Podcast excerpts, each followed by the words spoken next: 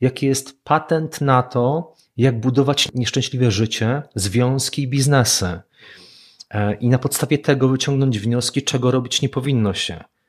Trzy przestrzenie. Pierwsza.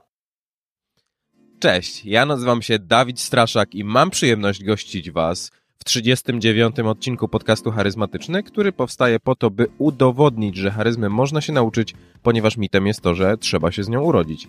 A gościem dzisiejszego odcinka jest Tomasz Gordon, z którym będę rozmawiał na temat inteligencji emocjonalnej. Poruszymy takie zagadnienia jak czym w ogóle jest inteligencja emocjonalna, jakie kroki my możemy podjąć, żeby nad nią pracować, jak przestać skupiać się na problemach, a zacząć skupiać się na rozwiązaniach, jak inteligencja emocjonalna może nam pomóc w pracy oraz w życiu prywatnym. Tomasz Gordon to trener biznesu, który od ponad 17 lat wspiera menedżerów i ich zespoły w rozwoju ich kompetencji. Autor książki Nowa psychologia zarządzania oraz licznych artykułów branżowych. Pomysłodawca i koordynator innowacyjnych studiów podyplomowych Akademii Menadżera i człowiek, który sprawił, że na inteligencję emocjonalną spojrzałem z zupełnie innej perspektywy. Aha, i chciałem Wam jeszcze przypomnieć o tym, że zacząłem współpracę z firmą Zero Bullshit Management – dla której mam przyjemność prowadzić dwa szkolenia o tym, w jaki sposób wykorzystywać charyzmę w biznesie oraz w jaki sposób tworzyć charyzmatyczne wystąpienia publiczne. Jeżeli ktokolwiek z Was byłby nimi zainteresowany, to zapraszam na stronę 0bs.pl w zakładce szkolenia. A tymczasem zapraszam do wysłuchania tego, czym Tomasz się ze mną podzielił. Miłego podcastu.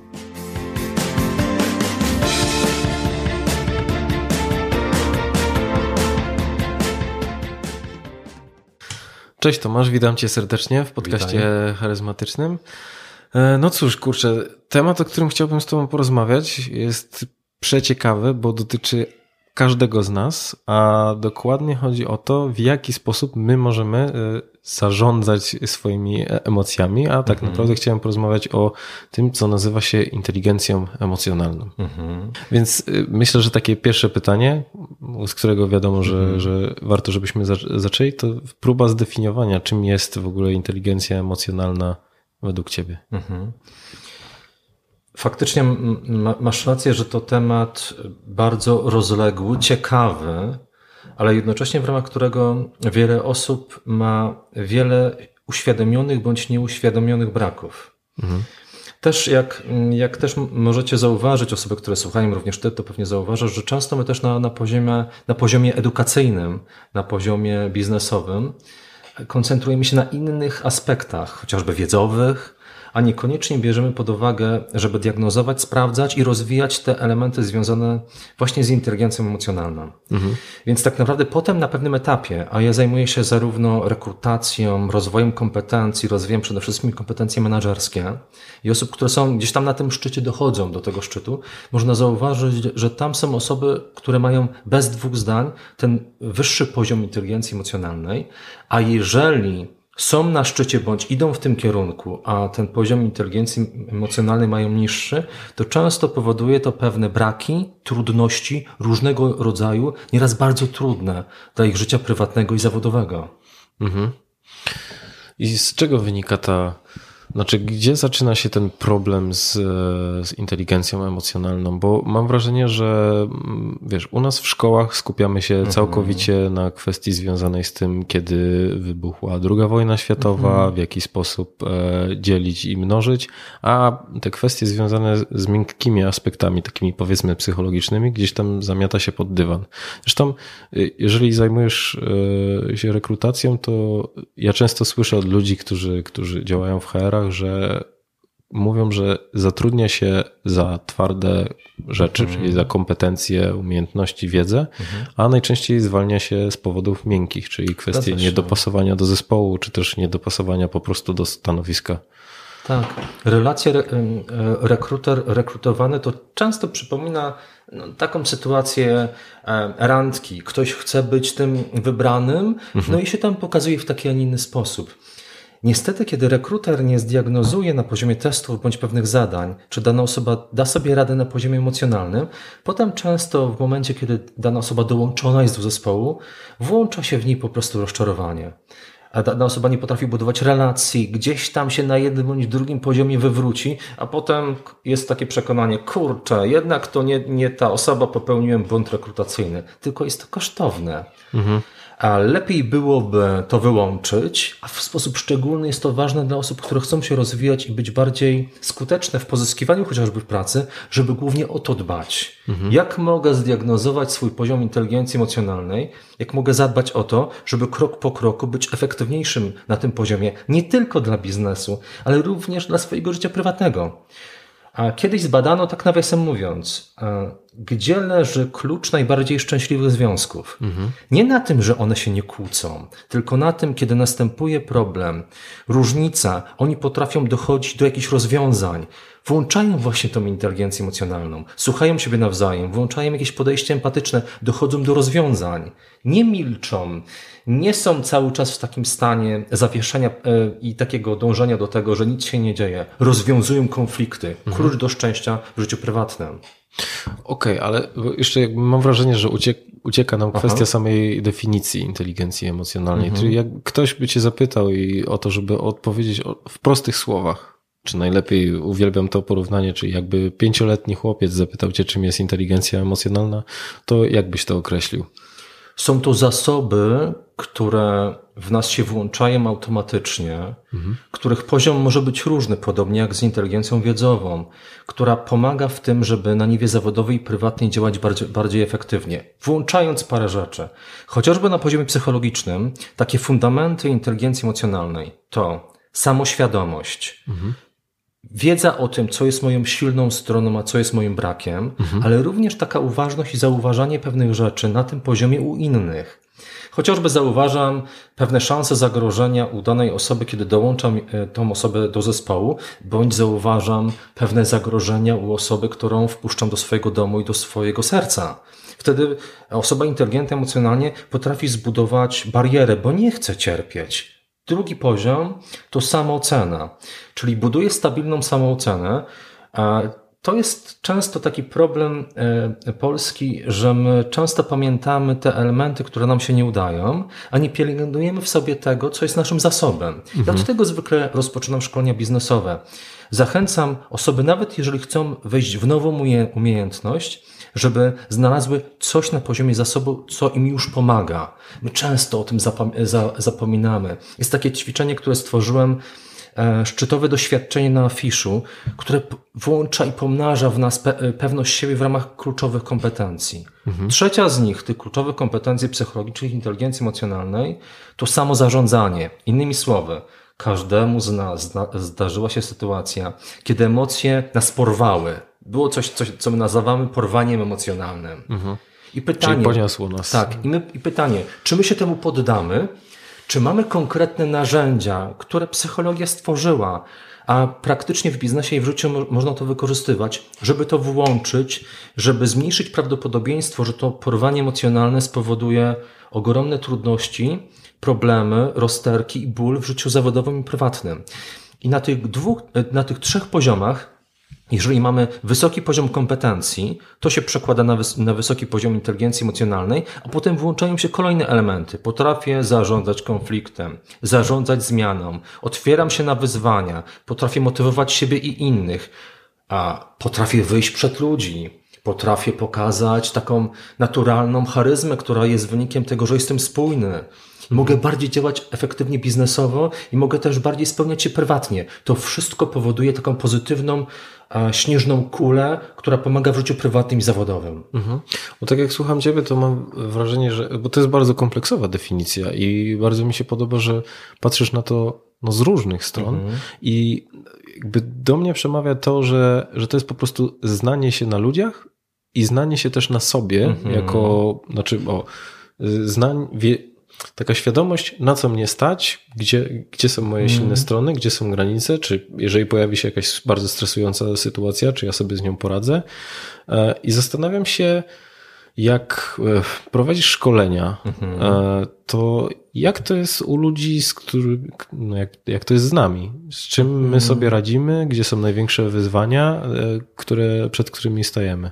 Wiesz co, bardzo lubię powiedzenie już nieżyjącego niestety Koweja, autora Siedmiu Nawyków Skutecznego Działania, mhm. że nie ma zwycięstwa publicznego, biznesowego, prywatnego, w sensie relacyjnego, mhm. kiedy nie nastąpi wcześniej zwycięstwo w nas, w ramach takiego, takiej naszej samoświadomości i poukładania pewnych rzeczy. Ja często się śmieję, że niektórzy dostają taki kubek z napisem jestem menadżerem, stawiają go na swoim e, stole i czują się menadżerem. To nie o to chodzi. Menadżer najpierw jest w nas.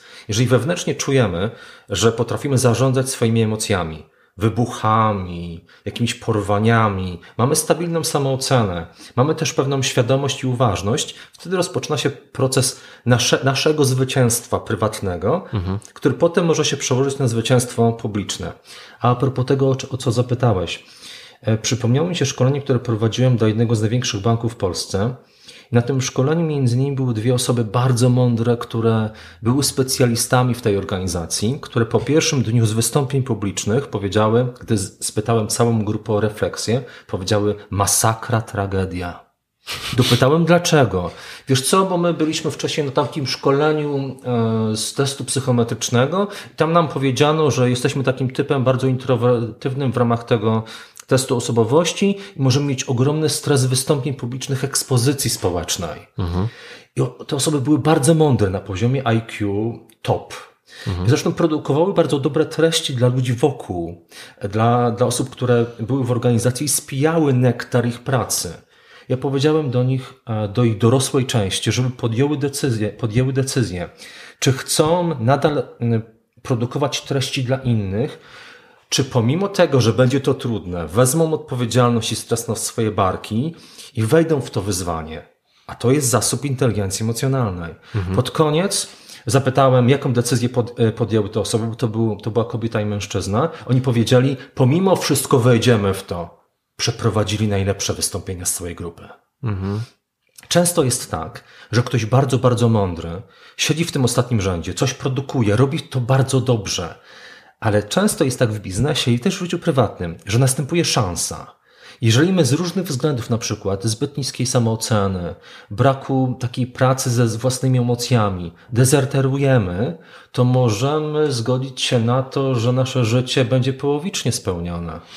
Powiem Ci, że mam, przychodzi mi do głowy taka anegdota, która też fajnie pokazuje to, że w momencie, kiedy nie dajemy sobie szansy na to, żeby się zaprezentować, mam tutaj na myśli takie wystąpienia liderów, którzy przyjmują na przykład nowy zespół i e, doświadczyłem na jednym ze szkoleń, e, była taka sytuacja, że był ograniczony czas na expose, więc ile osób zdąży, tyle zdąży i potem jakby oceniano zaufanie, którym się nadaje poszczególnym liderom, ale można było ocenić zaufanie wszystkich osób w grupie, mhm. nawet tych, które nie zdążyły.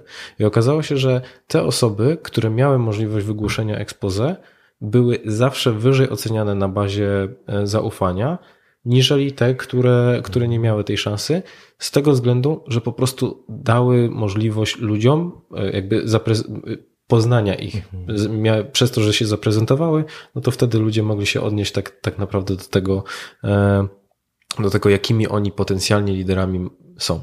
Tak jak mówisz, wiele osób jest bardzo wysoko wyspecjalizowanymi no, specjalistami, a okazuje się, że nie dają szansy jakby wybrzmienia tej wiedzy tak. na, na zewnątrz, właśnie często w związku z tym, że, że ta samoocena jest na takim poziomie, który nie, nie pozwala im przekroczyć tej bariery ekspozycji Zgadza społecznej. się. Wiesz co, ja zawsze wierzę w to, że każdy z nas, każdy z, też ze słuchaczy tego podcastu ma jakiś konkretny wartościowy zasób, mhm. ale jak go nie pokaże, a teraz trochę żyjemy w takim świecie, że jeżeli my tego w taki odważny sposób nie pokażemy na zewnątrz, to najpewniej on nie będzie zauważony. Mhm.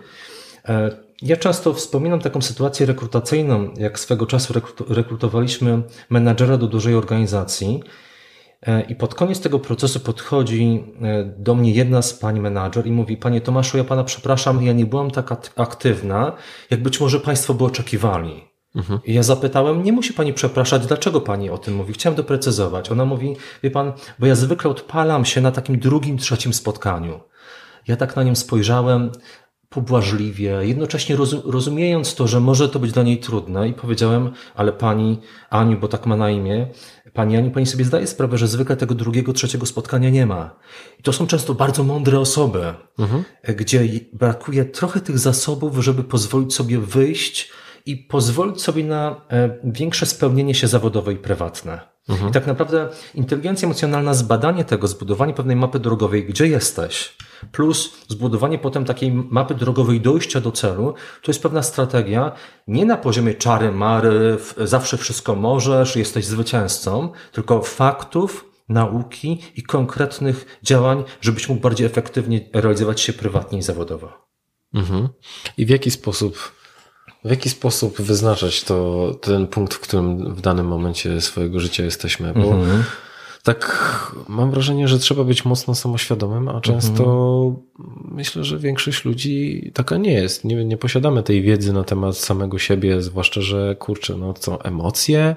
To jaki mhm. jestem, e, właśnie odpalam się na drugim, trzecim mhm. spotkaniu, więc dajcie mi jeszcze jedną szansę.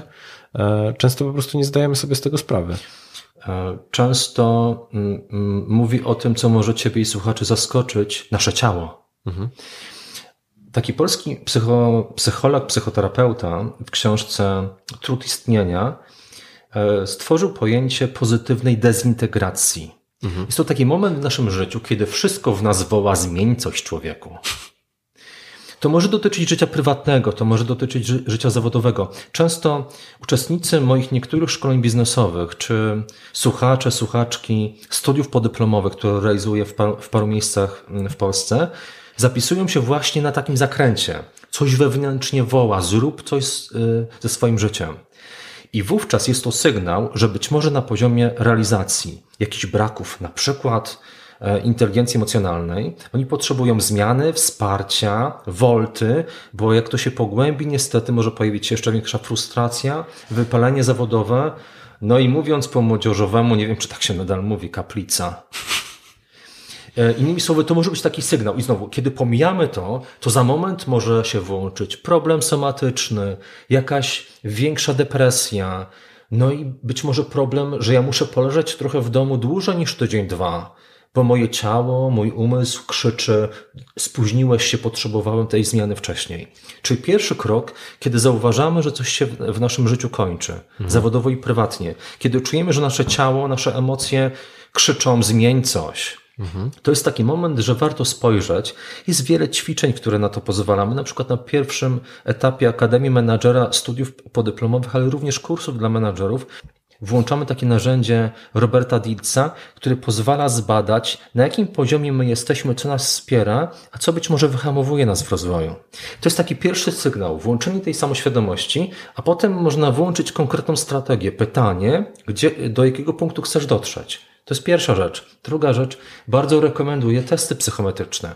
Jednocześnie warto pamiętać, żeby to były sprawdzone naukowo, a nie oparte na zakwestionowanych przez naukę, naukę modelach. Mhm. Chociażby. Czyli test z Kosmopolitan sprawdzili. To, to plus, ale na przykład jakiś czas temu bardzo popularne były testy zbudowane na e, typologii postjungowskiej. Teraz nauka bardzo mocno kręci nosem. Biznes nadal w części korzysta, ale też proponuje się rozglądnąć i zobaczyć i, i zwrócić uwagę na te testy psychometryczne, które dają konkretny, mierzalny, powtarzalny wynik i mają certyfikację różnych towarzystw psychologicznych Polsce, na Zachodzie, w świecie. Mhm. To daje też taką pewność, że nie wejdziemy w coś, co nie do końca będzie efektywne i być może nas wło, wło, włoży do szuflady z kategorii jesteś introwertywny, boisz się wystąpień publicznych, e, zostań na miejscu. Tak jak mówiłem o tamtym przykładzie osób na szkoleniu. Kiedy już zbadamy siebie, to pogłębiamy samoświadomość. To nieraz może być bolesne. Mhm. Ktoś może zobaczyć, kurczę, daleko mi do tego, żeby być efektywnym menadżerem, specjalistą, etc. Ale to jest pierwszy krok, żeby włączyć pewien pro, pro, program zaradczy. Tak, bo to jest ta pułapka, że skoro nie jesteśmy samoświadomi, to możemy też mieć jakieś błędne wyobrażenia na, tego, mhm. na temat tego, jacy jesteśmy, jak postrzegają nas inni ludzie, bo najczęściej nie, nie jest takim częstym, żebyśmy dostawali takie informacje zwrotne. Ale wróćmy jeszcze na, na chwilę do samych testów. E, czy masz jakieś, które byś polecał, jeżeli ktoś chciałby zdecydować się na pracę nad tym? Wiesz co, wiele testowałem, testów. Mhm. Mm, Najbardziej mi się sprawdza biznesowo test duński Master Person Analysis, który ma certyfikację europejską i amerykańską. Jest to test psychologiczny przystosowany do działań HR-owych. Od niego rozpoczynam duże projekty dla organizacji i rozwój indywidualny, kiedy na przykład mam klienta mentoringowego bądź coachingowego. On daje bardzo um, szczegółowy obraz tego, w jakim miejscu jest dana osoba, ale również daje, daje rekomendacje, czy na podstawie tego testu można włączyć rekomendacje działań, przybliżających daną osobę do sukcesu spełnienia. Nieraz też się zdarza, oczywiście to, to się rzadko dzieje. Ostatnio miałem sytuację z Warszawy, moja znajoma mówi, Tomek, weź mi przebadaj jednego takiego typa, bo się rozstałam z moim, z moim byłym i teraz, kurczę, pojawił się na, w optyce nowy facet, ale nie do końca wiem, czy się produkować. Nieraz w, w takim dużych miastach w zabieganiu chce się skrócić pewien czas. Sprawdź mi, czy tutaj nie będzie jakichś problemów, dopasowania, etc. To też można zrobić, ale głównie stosuje się to do, do badań, do rozwoju, budowy pewnej ścieżki. Mhm. Ale też ciekawostkowo powiem, że też nieraz organizacje mówią do mnie, wiesz co, Tomek, mamy fantastycznego kandydata. I on pięknie wchodzi, pięknie wchodzi w rekrutację, ale jednocześnie mamy pewną obawę, bo w nim jest coś nieraz niespójnego i mamy pewną obawę, obawę czy przypadkiem nie mamy do czynienia, i do tego też zapraszają mnie firmy, z typem psychopatycznym. Pięknie wchodzi, genialnie potrafi marketingowo włączyć zaufanie, a potem zostawia spaloną ziemię. Mhm. I takim pojedynczym testem psychometrycznym myślisz, że jesteś w stanie to wychwycić? Można to zrobić na poziomie mm, pewnego zaczynu, który warto pogłębić przez pytania, które się włącza w ramach rozmowy. Test jest jednym elementem, potem następuje feedback, pytania, które mają zwiększyć prawdopodobieństwo, że ocena będzie miarodajna. Mhm. Więc tak to robimy. Test odpala, daje możliwość zadawania pytań. Zresztą, kiedy na przykład ktoś nie ma możliwości włączenia do procesu rekrutacji, Mm, testu, a chciałby zbadać poziom inteligencji emocjonalnej, w, jakimś, w jakimś zakresie. O to, mam, o to miałem tak. pytać, bo wiesz, mówimy tutaj o kwestiach związanych e, z menedżerami, gdzie rzeczywiście te decyzje są podejmowane mhm. długo, rekrutacje e, trwają, 10 osób przygląda się mhm. często takiej e, takiemu potencjalnemu kandydatowi, ale co w momencie, kiedy mamy sytuację, kiedy mamy dwie rozmowy, jedna mhm. jest e, typowo techniczna, sprawdzająca umiejętności, a druga jest taka, żeby zobaczyć, kim ten człowiek mhm. jest. Czy może są jakieś wytrychy na to, żeby, żeby zweryfikować ten poziom inteligencji tak. emocjonalnej? Ja teraz trochę zdradzę mm, metody osób, które rekrutują, ale Jednocześnie chciałbym dla osób, które chciałyby zwiększyć efektywność rekrutacji z użyciem tego aspektu inteligencji emocjonalnej, zaproponować dwie rzeczy. Pierwsza rzecz, na poziomie tak zwanego small talku, początku rozmowy. Bardzo często włączam pytanie, które bada w jakiej ramie jest potencjalny kandydat do pracy. My mówimy o dwóch ramach. O ramie problemu i ramie rozwiązania. Pytaniem, który to może zdiagnozować, a jednocześnie jest w tym etapie smoltoku, kiedy jeszcze kandydat nie jest w pełni przygotowany na trudne pytania, bo uważa, że to jest wstęp, jakieś takie pytania nie do końca jeszcze z kategorii testujemy ciebie. Jak pan dojechał? Tak, właśnie. No. Ja zadaję bardzo proste pytanie, które brzmi w następujący sposób. Ciekawi mnie na przykład, jak jest pan Jacek po drugiej stronie. Panie Jacku, ciekawi mnie, um, jak rozpoczął się dzisiaj pana dzień? Mhm. Jak się pan dzisiaj czuje? Co dobrego u pana? Najczęściej tak pytam. I różne pytania, różne odpowiedzi padają.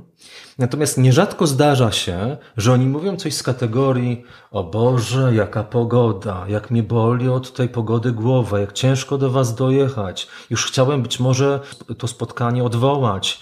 E, być może, nie wiem, e, ta, ta, ta pogoda tak na mnie wpływa.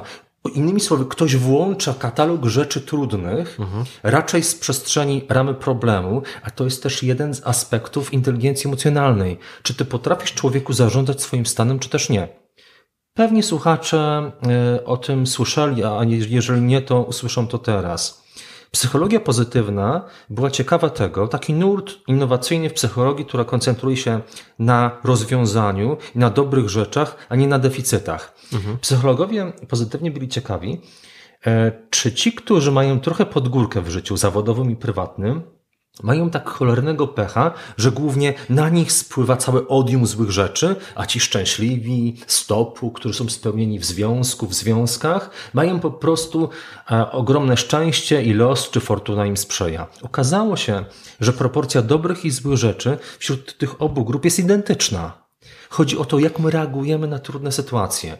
Czy my trochę wgryzamy się i drapiemy w ranie, bycie w ramię problemu, czy wyciągamy wnioski z trudnej sytuacji i wyciągając te wnioski idziemy krok po, po kroku do przodu. Mhm. Więc tak naprawdę to jest bardzo e, ważne to, jak reagujemy, jaka jest optyka, czyli ta przysłowiowa rama problemu czy rama rozwiązania.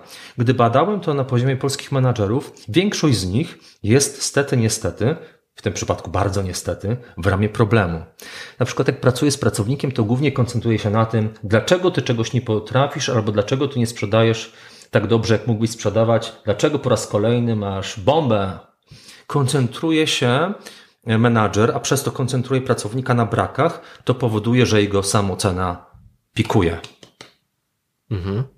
Jeszcze wracając do rozmowy kwalifikacyjnej, jednym z takich e, ciekawszych yy sposobów, o jakich słyszałem, to jest po prostu pyta, weryfikować na bazie tego, jak do tej pory kandydat się zachowywał. To mhm. znaczy, że przy, przy założeniu, że zwiera, zmieniamy się ewolucyjnie, a nie rewolucyjnie, to nie mówimy, jak zachowałby się pan w takiej mhm. sytuacji, tylko proszę sobie przypomnieć ostatnią sytuację stresową, jaką, e, jakiej pan doświadczył, jak wtedy, jak się pan czuł, co pan zrobił, czy ewentualnie tak. coś by pan zmienił. No i w takiej sytuacji, e, co dla mnie było jako osoby, która gdzieś brała udział, e, jakby była rekruterem, było zaskakujące, jak wiele jak zmieniała się optyka mhm. tego super wyćwiczonego kandydata, który mówił o tym, że rzeczywiście czegoś mocno nie dopilnował, jakby zdradzał, jak rzeczywiście podchodzi do pewnych problemów. Tak bez dwóch zdań my sprawdzamy, weryfikujemy to, czy dana osoba ma kompetencje przez pytanie o, te, o realizację tej kompetencji w przeszłości. Na przykład na danym stanowisku potrzebujemy osoby, która a propos no, tytułu czy tematu głównego e, Twoich podcastów, czyli na poziomie charyzmy, pewności siebie, jest efektywna, skuteczna. Mhm. Na przykład pytamy, znowu weźmy tego Jacka. Panie Jacku, niech Pan nam opowie o sytuacji, kiedy na niwie zawodowej chociażby jest handlowcem albo specjalistą w organizacji. Niech Pan opowie o takiej sytuacji, kiedy Pan czuł, że w sposób wyjątkowy potrafił Pan przekonać innych, czuł Pan się wewnętrznie pewny i czuł, że ludzie za, panem, za Panem idą. Mhm. Niech Pan nam o takiej sytuacji opowie, kiedy ona miała miejsce, nam opowie dokładnie o przebiegu i rezultacie. Kiedy następuje proces myślowy i dana osoba mówi, nie wiem, nie pamiętam, to słuchacze pewnie sami mogą sobie odpowiedzieć na pytanie, czy w ogóle taka sytuacja miała miejsce w jego życiu. Mhm. Jeżeli tak się dzieje, taka osoba nie ma zasobów, to jest raczej małe prawdopodobieństwo, żeby szybko te zasoby się włączyły, a na pewno organizacja nie ma czasu, żeby na to czekać. Mhm. Więc warto pytać, tak jak mówiłeś, o przeszłość, a nie co by się, co by się stało gdyby, co pan by mhm. zrobił gdyby. Największy błąd rekrutacyjny tego typu pytania. Ja też proponuję osobom, które nas słuchają i są w procesie rekrutacji bądź będą. Warto się skoncentrować na trzech rzeczach, które według, według osób, które nas słuchają, są ich zasobami, i w przeszłości odnaleźć konkretne sytuacje, które są dowodem na to, że oni to mają. Mhm, zwłaszcza, że najczęściej te silne strony powielają się w wielu różnych sytuacjach i mamy po prostu wiele przykładów, które mogłyby tak. to poświadczać. Zobaczcie, zobaczcie też, zobacz proszę, że często my wpisujemy to z automatu, bądź robimy kopiuj wklej do listu motywacyjnego, nieraz do CV. Wszyscy, ma ten, wszyscy mają ten sam zestaw kompetencji, Kluczowe jest to, że kiedy wybierzesz sobie te, które są faktyczne w Twoim życiu, poprzez to faktycznymi sytuacjami, możesz mieć przewagę. W dużej mierze, kiedy będziesz kłamał potencjalnie, będziesz chciał coś udawać, rekruterzy mogą to zauważyć. Gdy będzie to faktyczne, oparte na przeszłości, może to być duża Twoja przewaga. Mhm. Też budowanie takiej charyzmy. Charyzmy w sensie autentyczności, spójności, że ktoś po wyjściu z rozmowy, kiedy zostawia asesorów na miejscu, oni zaczynają rozmawiać, mówią, kurczę, coś w nim jest fajnego, weźmy go. Mhm. Mam jeszcze pytanie odnośnie tego, tych ram problemu i ram rozwiązania, mhm. czyli, bo to, do czego dążymy, to to, żeby nie skupiać się jakby na, na problemach, a właśnie szukać bardziej rozwiązania. Więc jeżeli miałbyś radzić, w jaki sposób przechodzić z jednej ramy, czyli z ramy problemu do rozwiązania, to w jaki sposób nad tym pracować? Mhm. Wiesz co, to często wiąże się też, czy łączy z innymi aspektami. Mm. Ja bardzo lubię ramy rozwiązania. Ona też się trochę łączy z przestrzenią czegoś, co nazywa się w psychologii analizą transakcyjną. Też często jest tak, że niższy poziom inteligencji emocjonalnej jest wynikiem tego, że my trochę nauczyliśmy się takich infantylnych e, sposobów reagowania w wieku 0,6 i to trochę je reprodukujemy w wieku dorosłym. Im silniejsza ta część dorosła w nas, tym możemy podjąć decyzję, jakie emocje czy sposób reagowania na nie jest adekwatne, kiedy mam 20 parę, 30 parę, 40 parę lat, a które być może warto już wygumkować z naszego katalogu. Mhm. A propos Twojego pytania z tą, z tą ramą problemu i ramą rozwiązania, są różne ciekawe strategie, które mogą pomóc przejść naszym pracownikom i nam do, do tej ramy bardziej pożądanej. Przykład. W Poznaniu e, podchodzi do mnie po jakichś działaniach mentoringowych zatrudniony przeze mnie, zrekrutowany i zatrudniony, przeszkolony pracownik. I mówi do mnie, E, ten pracownik ma na imię Piotr. Piotr mówi do mnie, Tomek, wiesz co, kurczę, pewnie widziałeś, że ostatnio mam takie kiepskie wyniki, czuję się z tym fatalnie. E, wiesz, no ja wiesz, wiesz doskonale, że lubi być na szczycie i myślałem, że będzie tak, jak tutaj dołączę do organizacji, że będę gdzieś tam w tym topie, jak to miało miejsce w mojej wcześniejszej firmie. Wyraźnie mówi z przestrzeni ramy problemu. Mhm. Chciałby być y, w tym świecie spełnienia rozwoju, ale w tym momencie gdzieś wyraźnie cierpi, będąc w ogonie wyników. E, wspomniałeś, jak można, jakie można włączać interwencje, żeby pomóc przejść do ramy rozwiązania. Zadałem mu bardzo proste pytanie, które jest pytaniem otwierającym i trochę zmodyfikowanym z genialnej metody doktora Michaela Pantalona, metody błyskawicznej motywacji. Zapytałem go, jednocześnie rozumiejąc jego emocje, włączając to, komunikując się, pokazując empatię w tej sytuacji. Miałem też mało czasu pomiędzy rozmowami mentoringowymi. Zapytałem go, Piotr, powiedz mi jedną rzecz, która mnie teraz intryguje, biorąc pod uwagę ten trudny moment w Twoim życiu, nad którym ubolewam. Powiedz mi proszę, dlaczego nie rzuciłeś ręcznika w takim razie? Dlaczego się nie poddałeś? Mhm. On mówi, Tomek, bo tak naprawdę ja cały czas wierzę, że mam te kompetencje, że dam radę, że będę, że jestem w stanie, tylko coś chciałbym zmienić, żeby e, działać bardziej efektywnie. Okej, okay, czyli chciałbyś, parafrazuję, być w innym miejscu, masz tą wewnętrzną energię i wiesz, że masz tę kompetencję. Tak, pomimo trudności wiem. Więc powiedz, Piotr, jaki ty zrobisz pierwszy krok, jeżeli go w ogóle zrobisz? to pytanie o rzucenie ręcznika jest strategią przejścia do ramy rozwiązania. Przykład inny. Szkolenie dla dużej państwowej firmy. Osoby od samego początku wylewają same, całe morze zastrzeżeń. O Boże, zmiany w korporacji, nowy prezes, konkurencja, zbyt małe wynagrodzenie, inflacja za duża, my wciąż zarabiamy tak samo. Pojawia się morze trudności. Rozumiejąc Jednocześnie doceniając ich otwartość, znowu włączam interwencję. Bardzo Wam dziękuję, dziękuję za zaufanie. Chciałbym Was jednocześnie o coś zapytać. Podobne pytanie jak wówczas. Ciekawi mnie, dlaczego, jeżeli jest tak źle, nie rzuciliście papieru? Czy papierów? Oni mówią, bo tak źle to nie jest. Zaczynają opowiadać o tym, co mają dobrego, pomimo że w tym momencie coś ich boli. Takie interwencje, często bardzo proste, jednego zdania, pozwalają przejść, y, przejść im z, z kategorii ramy problemu do ramy rozwiązania. Często ludzie, pewnie to też zauważasz, Słuchacze też pewnie to zauważają, nieraz również u siebie. My często mówimy, muszę, powinienem, trzeba prostą interwencją osoby, która chce być proaktywna, chce pomagać ludziom przechodzić z ramy problemu do ramy rozwiązania, a rama rozwiązania jest przestrzenią inteligencji emocjonalnej. Jest na przykład, kiedy słyszymy u bliskich osób, przyjaciela, partnera, pracownika, muszę, powinienem, trzeba, proste pytania, a chcesz?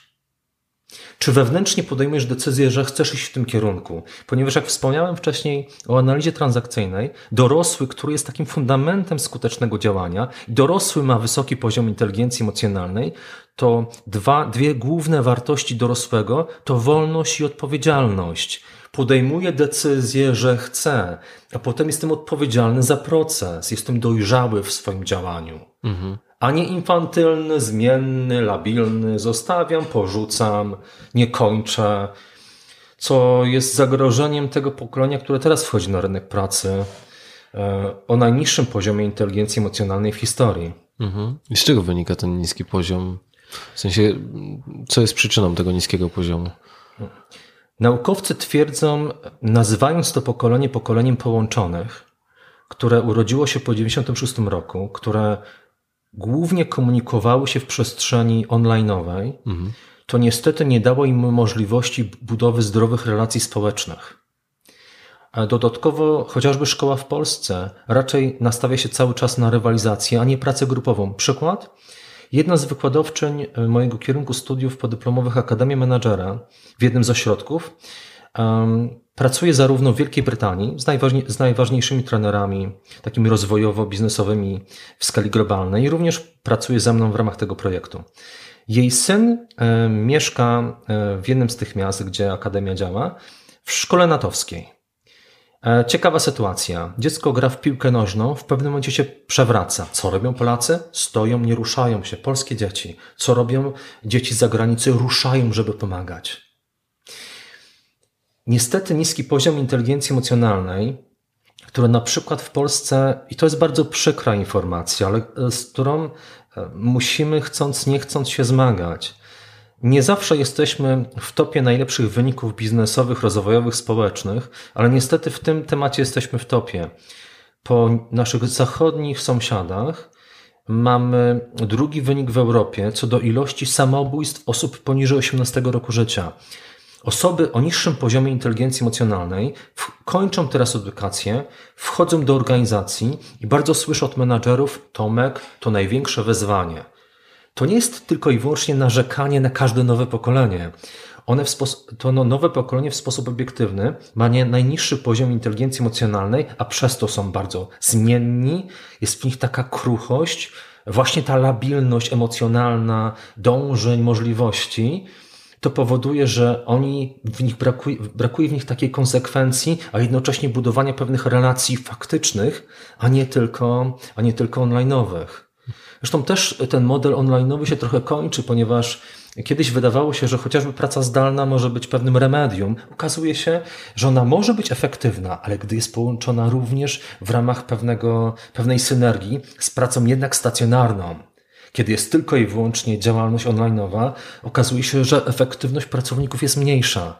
Więc tak naprawdę Wszyscy zauważamy pewne plusy e, wynalezienia internetu i mm, wszystkiego, co, co dobrego to niesie ze sobą, ale są też konkretne, negatywne rezultaty, z którymi teraz, jeżeli słuchają nas, nas, nas rodzice, którzy, którzy mają dzieci w nastoletnim wieku, się zmagają, a menadżerowie coraz częściej mówią mi, Tomek, daj mi remedium na pracę z takimi osobami.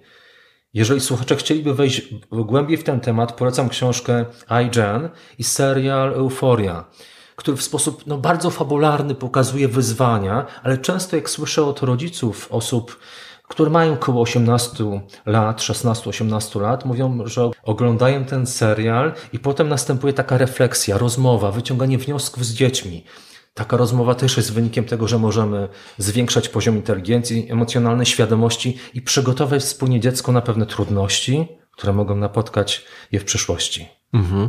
A w jaki sposób e, jak odpowiadasz menadżerom, którzy mówią, jak pracować, jak sobie radzić z takim wyzwaniem? Bo mhm. biorąc pod uwagę to, co mówisz, to jeszcze gdzieś tam przy okazji pojawiają się te statystyki dotyczące ilości samobójstw. Tak. To są przerażające liczby. Mhm. Więc w jaki sposób sobie dawać z tym radę? Mhm. Wiesz, są, są konkretne działania, które zwiększają prawdopodobieństwo, że takie osoby wejdą w, ten, w tą przestrzeń rozwojowo-biznesową i będą mogły pokonywać te trudności, które nie są wynikiem do końca e, ich decyzji. One powstały przez to, że nie mogli tak często być w tej, w tej interakcji społecznej i pewien model się w nich e, zbudował. My często proponujemy, że na tym początkowym etapie menadżer ma być pewnym przewodnikiem. Mówimy o tym etapie początkowym jako etap inkubacyjny. Menadżer ma być z daną osobą, ma być mentorem w tej relacji, ma być takim rodzicem wspierającym, ma mhm. pomagać tej osobie, która wchodzi do organizacji, krok po kroku iść w kierunku rozwojowym, żeby żeby nie była osamotniona, ponieważ może sobie nie dać rady. A potem, kiedy już nastąpi ten moment, kiedy ona czuje się bardziej pewna, rozpoczyna się proces, co teraz ciężko w ramach tych kilku, kilkunastu minut opisać, uczenia dorosłej postawy w zarządzaniu swoją karierą, e, i, i, tym stanowiskiem, w ramach którego pracujemy. Czyli ta komunikacja dorosły-dorosły, włączanie wolności młodego człowieka, mądrej wolności, a w ramach kolejnego kroku odpowiedzialności.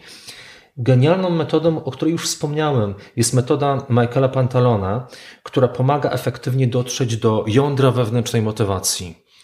E, ludzie młodzi, każde pokolenie ma swoje konkretne cele. I warto w ramach pewnej strategii pomóc mm, tym młodym dojść do, do tego celu, a przy okazji właśnie tego celu jest taka piękna metafora, która mówi i być może też będzie pewnym, pewnym e, przewodnikiem, przewodnią myślą dla osób, które zarządzają, e, ale też dla rodziców młodych osób, dla znajomych osób, które być może są na pewnym zakręcie. Takim mentorem w moim życiu był amerykański psychoterapeuta Milton Erickson. I on wychowywał się na wsi jako młody człowiek. Kiedy miał 5-6 lat, miała miejsce następująca sytuacja. Na jego gospodarstwie zabłąkał się koń. Czyjś koń miał uzdę, Milton go złapał, zaczął go spokojnie prowadzić w przeciwstawnym kierunku do domu, w nadziei, że dojdzie do miejsca, gdzie ten koń mieszka. Szczyć kwadrans, po prawej stronie Milton, a wcześniej koń, zauważył bardzo smakowitą zieloną trawę, więc Milton pozwolił mu zejść ze ścieżki, Koń skubnął raz, drugi, trzeci. Przeszli jeszcze 20 minut. Po lewej stronie z kolei była piękna polana. Koń wszedł w taką ekscytację, ruszył tam, Milton mu na to pozwolił, zrobił jeden, drugi, trzeci podskok, Milton go sprowadził na ścieżkę. Po 15 minutach nadbiegła postać z daleka. E, Milton Erickson zauważył, że to pan Roberts, którego znał z jakichś miejsc publicznych, ta postać podbiegała, podbiegała, a w końcu zaczęła krzyczeć: e, Chłopcze, chłopcze, to jest mój koń. Milton e, się ucieszył. Pan Robertson podszedł bliżej i zapytał: Skąd widziałeś, gdzie on mieszka? Skąd widziałeś, że on uciekł z, z naszego gospodarstwa? Cały dzień go szukamy. Milton w tej swojej mądrości pięcio-sześcioletniego dziecka powiedział: Panie Robertson, ja nie wiedziałem, czy jest to koń. On wiedział. Ja tylko nie pozwalałem mu zbaczać ze ścieżki. Czyli każdy człowiek, również ten młody, ma konkretne cele. Po to jest rodzic, po to jest menadżer, żeby dojść do tego wewnętrznego celu, a kiedy dana osoba, każdy z nas zbacza nieraz ze ścieżki, to żeby po, po, y, pomóc mu naprowadzić go na ścieżkę, która doprowadzi go do finalnie celu um, spełnienia zawodowego, prywatnego rozwoju, być może zakupu czegoś. Różne są cele. Ale tak naprawdę menadżer, rodzic może pomóc, w tej drodze jeszcze jedna rzecz bardzo istotna. Rodzice o tym doskonale wiedzą, albo powinni wiedzieć. Menadżerowie też powinni działać. Są dwie konkretne strategie, które pomagają rozwijać zarówno zasoby dzieci, jak i zasoby pracowników. Jedna rzecz to mechanizm sponsorowania. Jesteś ważny, doceniam Ciebie, wskazywanie, zauważanie kompetencji, dawanie takich głasków psychologicznych dziecku, ale również pracownikowi. Ale druga strategia jest arcyważna, pokazywanie granic. Jeżeli my nie pokażemy dziecku, że są pewne granice um, i pewne ramy, nie pokażemy pracownikowi, że są pewne granice, których przekraczać nie można, to niestety będzie z tego problem w przyszłości. Mhm. Może być działanie, działanie nieefektywne, może być działanie na granicy prawa, może być jakieś fantazjowanie, że coś można osiągnąć bez uwzględnienia pewnych przesłanek, które zauważamy w kontekście. Więc tak naprawdę bardzo polecam te, te dwie strategie. Sponsorowania, wzmacniania, ale również pokazywania pewnych granic i korygowania pewnych zachowań. Abecadło działań menedżerskich. Mhm. Z jednej strony mam wrażenie, że w roli menadżera, e, bazując na tym, co, co przed chwilą powiedziałeś, coraz bardziej pojawia się taka rola, będzie się pojawiać coraz bardziej rola rodzica, czyli z jednej strony doceniam te, te mhm. kwestie, które, które są u ciebie dobre, a z drugiej strony ja pokazuję ci, gdzie są granice. Tak. Bo w momencie, kiedy pracuję z, z różnymi pokoleniami, mm -hmm. to widzę, że im starsze są osoby, tym jakby mniej superwizji e, wymagają. Mm -hmm. One dokładnie wiedzą, co można, czego nie tak. można, nawet nie próbują czasami przekraczać tych granic, mm -hmm. ani w jakikolwiek sposób ich przesuwać. Nie, nie wiem, czy słyszałeś, niedawno chyba Rzeczpospolita opublikowała informację, mm, jak często pracownicy potrzebują informacji zwrotnych od swoich przełożonych. Mhm. Okazało się, że uśredniając niektórzy mówili codziennie, niektórzy mówili e, nie potrzebuję w zasadzie w ogóle, może raz w roku wystarczy. Ale uśredniając, polscy pracownicy powiedzieli, potrzebujemy raz w tygodniu głasku, jest, cieszę się, że jesteś, robisz dobrą robotę, albo delikatnej korekty, żeby mógł być, żeby mógł być w przyszłości bardziej efektywny. Spytano menadżerów, menadżerowie, jak często to robicie? Uśredniając dwa razy w roku. Ogromna przepaść między tymi dwoma, y, dwoma y, danymi. Potrzeb i tak naprawdę dawania tego czegoś. Więc kolejna rzecz, nie tylko dla, um, dla menadżerów, ale również dla rodziców, osób, które tworzą pewne relacje, nawet przyjacielskie, o tym, żeby wzmacniać ludzi wokół nas. Przykład. Słuchaczka Akademii Menadżera, czyli studiów podyplomowych, które prowadzę w paru miastach w Polsce, włączyła to działanie do, do mm, wspierania swojej córki. Córka pięcioletnia. Mówi, powiedziała jej, e, że jesteś dla mnie ważna, kocham cię i włączała to częściej niż zazwyczaj. I pewnego razu, kiedy przyszła na zjazd do nas, powiedziała, że dostała niezwykły prezent, bo w pracy otworzyła swoją torebkę, a miała w torebce mm, taki liścik od swojej córki, który bardzo wzruszył uczestników wówczas, kiedy ona go odczytała. E, mamo, kocham cię, bardzo cieszę się, że jesteś. Od, odzajemniła jej sponsorowanie. Mhm. I tak naprawdę im więcej my jesteśmy w ramię rozwiązania, jako menadżerowie, osoby ważne, które mają wpływ, rodzice, przyjaciele, tym bardziej trochę innych do tej przestrzeni zapraszamy. Im bardziej ty jesteś rodzicem z przestrzeni ramy rozwiązania, wysokiego poziomu inteligencji emocjonalnej, to twoje dziecko w tej aurze łatwiej wzrasta, uczy się tego, a potem może dokonać czy włączyć pewne działanie, dzięki któremu ten świat będzie trochę lepszy. Stety, niestety w Polsce w ramach badań okazuje się, że mamy wysoki poziom, jak, jak, jak mówiłem wcześniej, przebywania w ramię problemu, niski poziom inteligencji emocjonalnej, plus, co jest ciekawe, jeden z najwyższych poziomów konformizmu w skali globalnej. Innymi słowy, ktoś, kto jest trochę to, toksyczny, negatywny, bardzo mocno skrobie w podstawę ramy problemu, może zarażać wszystkich wokół. Jedna rzecz to wytrzymać z taką osobą 8 godzin w pracy, ale najgorzej, kiedy sobie taką osobę weźmiemy na całe życie do domu. Mhm. Dużo mówiliśmy o kwestiach związanych, jak ważne i jak, jakie benefity można mieć z mhm. tego, że, że pracuje się nad swoją inteligencją emocjonalną, mhm. ale pojawia mi się też takie pytanie w głowie, czy są jakieś ciemne strony? Oczywiście, że tak. Jeżeli my za bardzo skupiamy się na sobie, i potem nie następuje akcja wychodzenia z tą wiedzą na zewnątrz, my możemy doszukiwać się rzeczy, które być może mogą być pominięte i możemy prowokować być może pewne zachowania, no, z kategorii subdepresyjnej. Co nie oznacza, że mm, zawsze introspekcja musi kończyć się czymś negatywnym, ale gdy za bardzo wgryzamy się w siebie, a nie wyciągamy z tego wniosków, żeby działać na zewnątrz, to to może być zagrażające. Bo nieraz możemy pewnych rzeczy nie udźwignąć. Przykład? Jeden z, ze słuchaczy czy uczestników mojego szkolenia powiedział mi, Tomek, wiesz co, ja sobie teraz dopiero uświadomiłem, kiedy rozmawialiśmy o takich tematach jak my teraz, że ja przez lata to się może wydać tobie i słuchaczom irracjonalne. Ale on powiedział, Tomek, ja zawsze, kiedy miałem zapraszać ludzi do mojego zespołu, wykreślałem na etapie wstępnym CV bądź pierwszego spotkania otyłych facetów z brodą.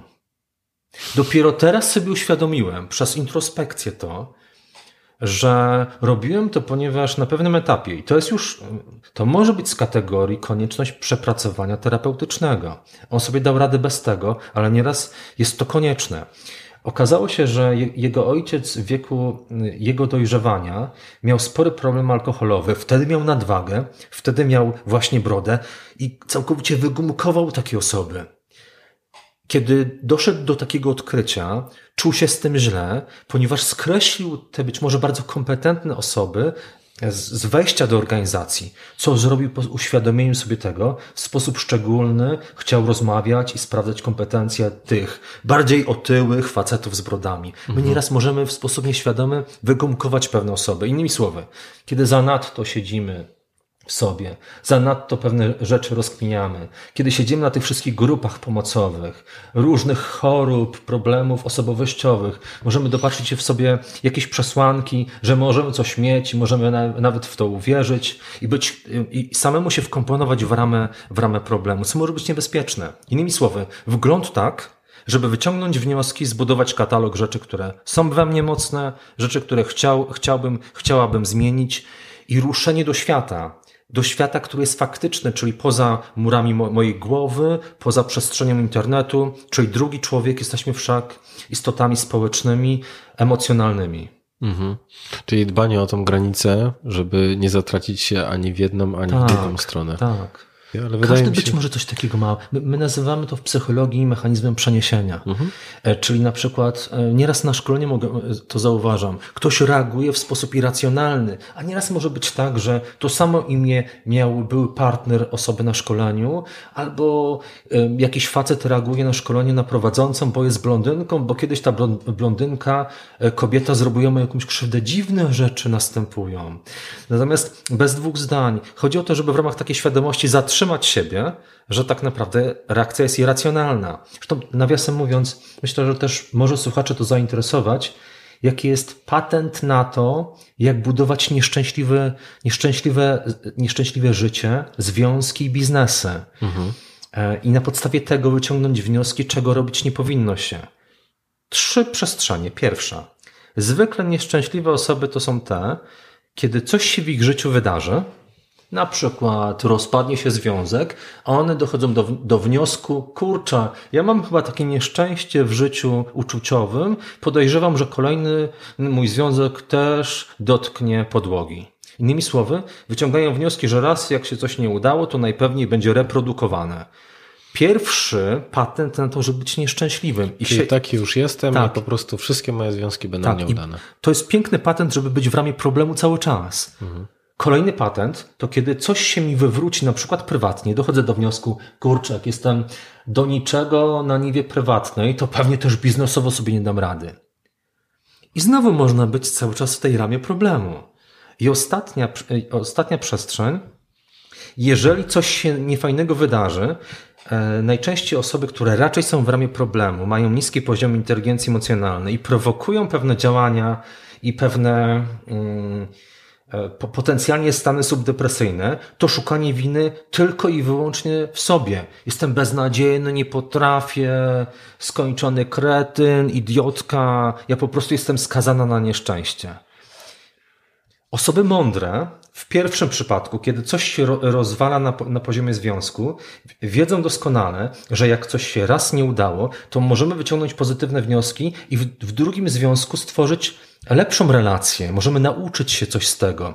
To są oso osoby o poziomie inteligencji wysokiej, emocjonalnej, wyciągają wnioski z rzeczy, które nie, nie, nie do końca się udały. Druga przestrzeń, czyli coś się udaje w jednej przestrzeni. Znam wiele osób, pewnie ty również, pewnie słuchacze znają masę osób, które na tym etapie nie do końca mają poukładane życie prywatne, ale doskonale spełniają się zawodowo. Oczywiście brakuje im być może tego aspektu prywatnego, ale nie ma przesłanek, które łączą jedną przestrzeń z drugą. I ostatnia rzecz. Mądre osoby uwzględniają kontekst społeczny, sytuacyjny, bo tak naprawdę, okej, okay, w dużej mierze być może masz wpływ na to, co się dzieje, ale nie żyjesz w próżni. Jeżeli pominiesz pewne aspekty zewnętrzne, nie dostałeś pracy niekoniecznie dlatego, że jesteś skończonym idiotą bądź kretynką, ale dlatego, że na przykład ten proces był już zamknięty, domknięty, zadecydowany, zanim w ogóle tę aplikację wysłałeś. Mhm. Nie wiemy tego. A osoby z tej, z tej ramy problemu raczej zakładają najpewniej dlatego, że jestem beznadziejna, beznadziejny. Mhm. Czyli jakby takie samo umartwianie się, nie znając tak naprawdę całego spektrum problemu. Tak, tak. Jedna rzecz mnie cały czas zastanawia, bo popatrz, z jednej strony e, Chyba możemy śmiało powiedzieć, że Polacy z inteligencją emocjonalną mają problem. Mhm. A z drugiej strony jesteś ty jako jeden z nielicznych ekspertów tego tematu w Polsce, który jest ogromnie wziętym e, specjalistą i z drugiej strony jeszcze e, sam jeszcze przed tą rozmową wspominałeś, że ludzie łakną tego, że po prostu potrzebują. I jak to jest? Skąd ten z jednej strony, czy my już jesteśmy na tyle samoświadomym społeczeństwem, że dostrzegamy ten brak, że to zaczyna nam przeszkadzać? Najnowsze badania. 5% Polaków po domknięciu szkoły średniej bądź wyższej włącza jakiekolwiek działania, żeby podnieść swój poziom kompetencji na jakimkolwiek poziomie, w tym też inteligencji emocjonalnej. Tylko 5%. Średnia europejska 15%. Najbardziej szczęśliwy naród Europy, Duńczycy 20%. To są fakty. Oczywiście to może włączyć teraz myślenie u słuchaczy, kurczę, to nie, nie, nie za dobrze. Ale słuchacze akurat są w tych 5%. Tak, są. I to jest pewna awangarda. To są osoby, które chcą jakiegoś progresu, ale patrząc y, szerzej na Polaków, na społeczność, nie do końca to rokuje. To powoduje, że trochę jesteśmy tacy nie do końca świadomi, łatwi do zarządzania, nieraz manipulowania. To nie jest dobry prognostyk. A jednocześnie są konkretne przesłanki, które powinny włączyć w nas alarm. Jakie na przykład? Kiedy się bada rynek pracy, okazuje się, że praca przyszłości to praca projektowa, krótkie działanie, domknięcie, wejście w kolejne miejsce, mhm. czyli jest na przykład bardzo potrzebna taka elastyczność wchodzenia w nowe tematy, tak. Ucze, uczenie się nowych rzeczy. Kolejna rzecz, e, gdy opisuje się przyszłość zawodową, mówi się, że, dan, że pracownik, który teraz wchodzi na rynek pracy, pięciokrotnie, sześciokrotnie zmieni o 180 stopni swój zawód w przeciągu swojego życia. Tego nie mieli nasi rodzice. Oni zwykle pracowali w swoim zawodzie w jednym, maksymalnie w dwóch miejscach. Mhm. To będzie immanentna potrzeba, żeby co chwilę się zmieniać, oduczyć się i się uczyć. E, już nie mówię o tym, że będziemy mieli masę projektów, masę kontraktów z różnymi firmami. Jeżeli, jeżeli pozwolisz, jeżeli my nie mamy w sobie takiej gotowości, żeby się uczyć, to trochę wkomponowujemy się w przestrzeń podwykonawców, osób, które zarabiają nie do końca dobrze, bądź nie mogą spełnić się w pełni zawodowo, bo nie będą przygotowane do wyzwań przyszłościowych. I bardzo rekomenduję osobom, które chcą być w takiej korelacji, łączności ze swoimi talentami i, i, i proponuję osobom, które chcą przygotować się do tego, co będzie wyzwaniami przyszłościowymi, żeby wybierali dobrze pewne tematy, przestrzenie edukacyjne, słuchali podcastów, czytali użyteczne, użyteczne książki, inwestowali w jakieś studia podyplomowe bądź użyteczne szkolenia po dobrym wyborze, bo to może być ogromna przewaga e, osób w tej awangardzie. Mhm. Zdecydowanie. A jeszcze jest jeden aspekt, który też poruszyliśmy jakby przez, przed samą rozmową przysłowiowej podcasterskiej kuchni, czyli kwestia zróżnicowania rozwoju e, płci. Czyli mhm. z, e, jakby oboje stwierdziliśmy, że, czy obaj stwierdziliśmy, że kobiety częściej pokazują się na szkoleniach i tak. częściej ch chcą rozwijać się, tak naprawdę na wielu różnych płaszczyznach. Zgadza się. Z czego to wynika? Wiesz to biorąc pod uwagę ten aspekt inteligencji emocjonalnej, na pewno kobiety mają niekwestionowaną przewagę w pierwszym aspekcie tych kompetencji psychologicznych, czyli samoświadomości. Kobiety więcej czują odnośnie wglądu, a jednocześnie więcej zauważają. Naukowcy twierdzą, że jest to związane chociażby z taką rolą e, wychowawczą kobiet. One potrafią zauważać więcej sygnałów niewerbalnych, pewnych mhm. mikrosygnałów, co powoduje, że ta ich świadomość jest y, pozytywnie podkręcona. Co nieraz też może włączać pewną nadwrażliwość i zbyt duży poziom empatii, ponieważ nieraz słyszę od kobiet, które są na średnim bądź wyższym poziomie zarządzania, które mówią do mnie, co trochę jest przeciwstawne do takiego fundamentu inteligencji emocjonalnej. Tomek, ty po, pomóż mi w tym, żebym ja przestała być taka empatyczna, mhm. żebym ja mogła wrócić do domu, położyć się spać, a nie rozkminiać to, co się stanie z tą konkretną osobą, kiedy ją, kiedy ją zwolnię. Od razu pewna konkretna rzecz dla osób, które nas słuchają. Badania wskazują na to, i to też chciałbym, mówię to po to, żeby dać odwagę osobom, które mogą, muszą nieraz podjąć trudną decyzję zwolnienia kogoś. To też jest konkretny obowiązek menadżera. Badania wskazują na to, że po dwóch, maksymalnie trzech latach osoba zwolniona, nawet wówczas, w momencie zwolnienia, która odczuwała no, konkretny dyskomfort, mówi z perspektywy tych dwóch, trzech lat, że to było dla niej dobre. ponieważ była w tak dużym kryzysie odpowiedzialności, tak bardzo nie czuła wewnętrznej siły, żeby cokolwiek zmienić, że tylko zewnętrzna siła mogła ją popchnąć w nowe miejsce. Mhm. Innymi słowy, dwie przesłanki. To jest jedna, że po dwóch, trzech latach nawet ci cierpiący wcześniej mówią, to było dobre dla mnie, ale druga bardzo ważna przesłanka dla menadżerów. 23% osób w organizacjach w procesie zmiany nie przejdzie jej niestety. Może być najlepszym menadżerem o najwyższym poziomie inteligencji emocjonalnej. 23% statystycznie nie przejdzie tego.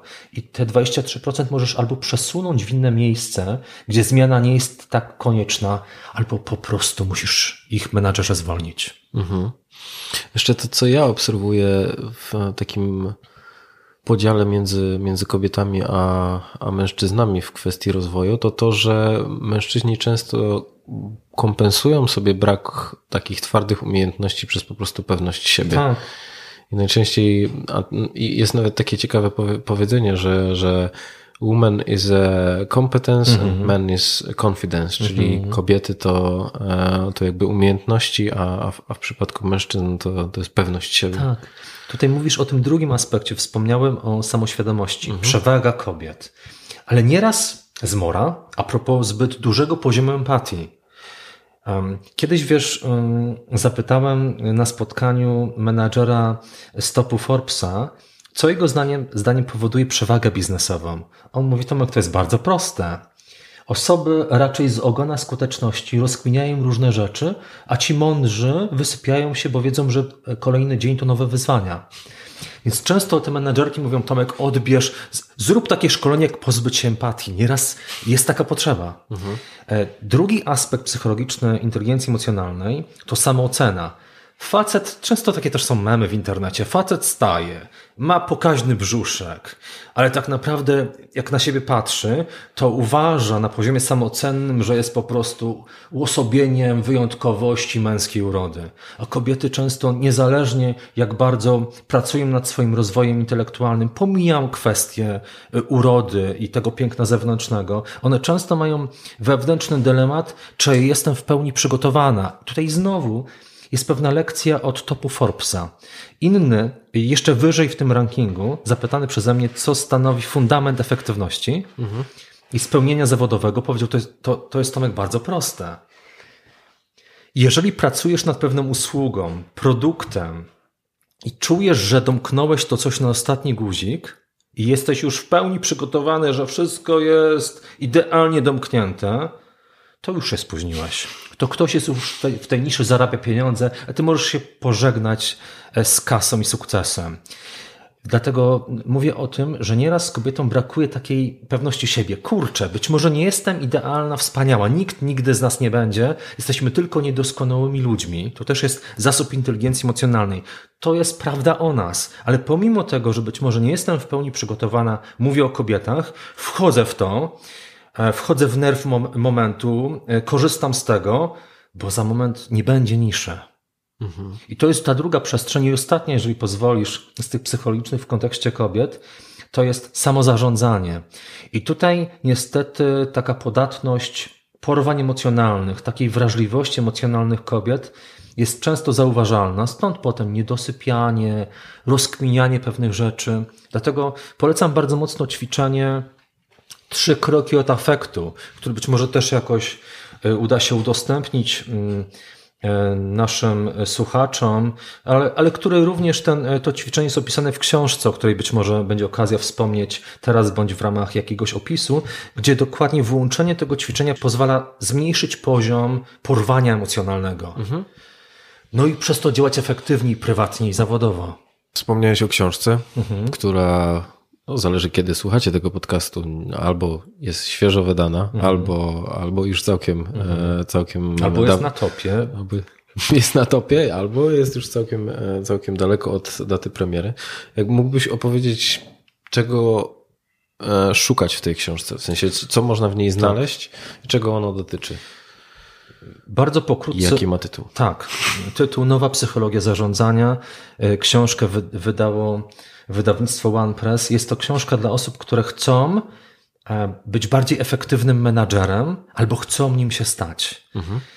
Jest to konkretny program rozwoju kluczowych kompetencji e, inteligencji emocjonalnej, znajomości procesu grupowego, analizy transakcyjnej, fundamentów działania w ramie rozwiązania, pewnych kompetencji tak zwanego modelu coachingowego, pewnych kompetencji kluczowych w XXI wieku w ramach rozwoju, a jednocześnie, co jest ważne, ta książka w sposób sceptyczny patrzy na środowisko coachingowe, mhm. ponieważ najpewniej e, ty o tym słyszałeś i też pewnie słuchacze się z tym spotkali, chociażby jest profil na, na Facebooku, zdelegalizować coaching, rozwój osobisty. Ja też napisałem dwa teksty, dlaczego coaching nie działa i również ostatnio tekst do personal i zarządzanie um,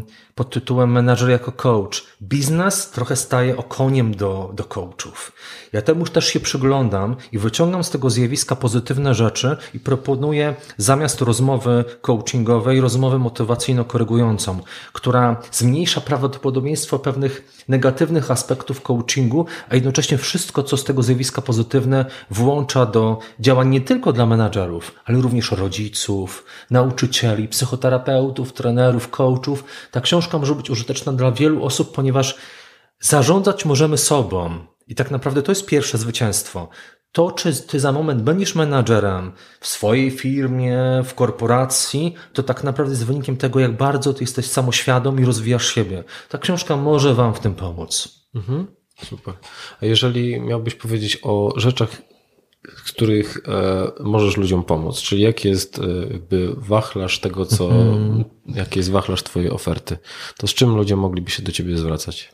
Ja przede wszystkim pomagam osobom w pogłębieniu samoświadomości na poziomie nie intuicji, tylko konkretnych, mierzalnych narzędzi psychometrycznych, to daje nam taką podstawę do tego, żeby rozpocząć proces. Buduje się taka mapa drogowa, gdzie ty jesteś człowieku, gdzie chciałbyś być i potem można włączyć konkretne działania, żeby do tego miejsca dojść.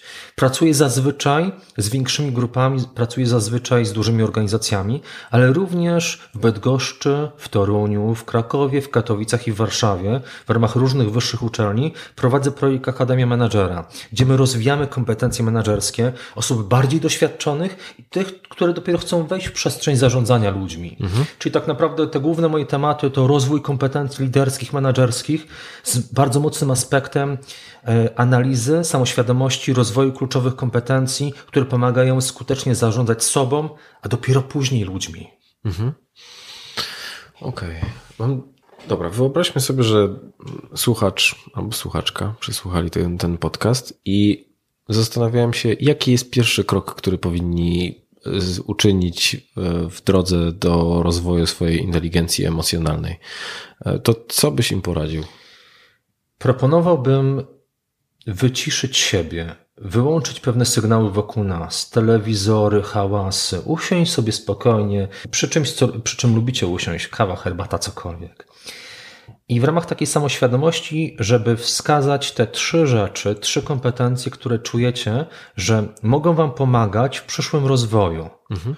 które były obecne, nawet jeżeli do tej pory nie pracowaliście zawodowo, ale na przykład przejawiały się na poziomie studiów, zainteresowania, kiedy już działacie zawodowo, pomagały Wam wcześniej, pomimo, że na przykład nie zarządzaliście, nie zarządzaliście bądź jeszcze nie mogliście e, awansować na stanowisko, które pożądacie.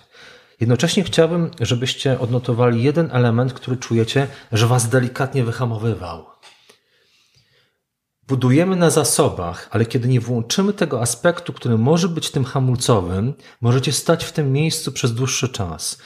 Kiedy pojawia się ten element, który mógł, mógł być tym elementem wyhamowującym, warto wtedy na bazie tego, co w Was silne, pomyśleć, co ja mogłabym zrobić, co ja mógłbym zrobić, żeby ten mały aspekt wyeliminować bądź zmniejszyć jego wpływ, a potem zadać sobie proste pytanie.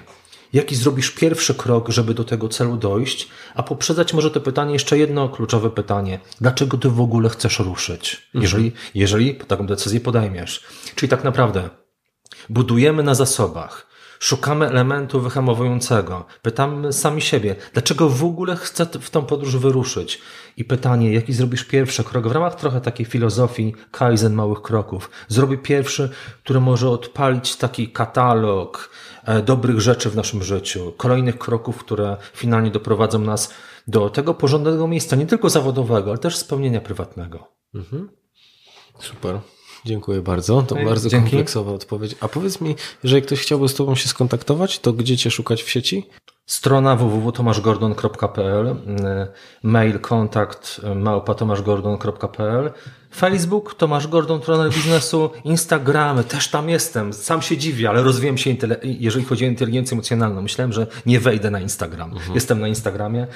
No i bardzo mocno też zachęcam, w szczególności na poziomie kontaktu biznesowego, do wejścia w przestrzeń LinkedIna. Tam, jeżeli nie jesteście, można też skutecznie budować pewne kontakty biznesowe, żeby móc przez to krok po kroku w ramach wyłączania też takiej samoświadomości, również inteligencji emocjonalnej, rozwijać się kompetencyjnie i zawodowo. Mhm. Super. Wszystkie linki do, do mediów społecznościowych też będą podane na, na stronie podcastu, czyli dawidstraszak.pl w notatkach. E, no i ostatnie pytanie, które zadaję wszystkim gościom, czyli czym według Ciebie jest charyzma? Charyzma to przede wszystkim spójność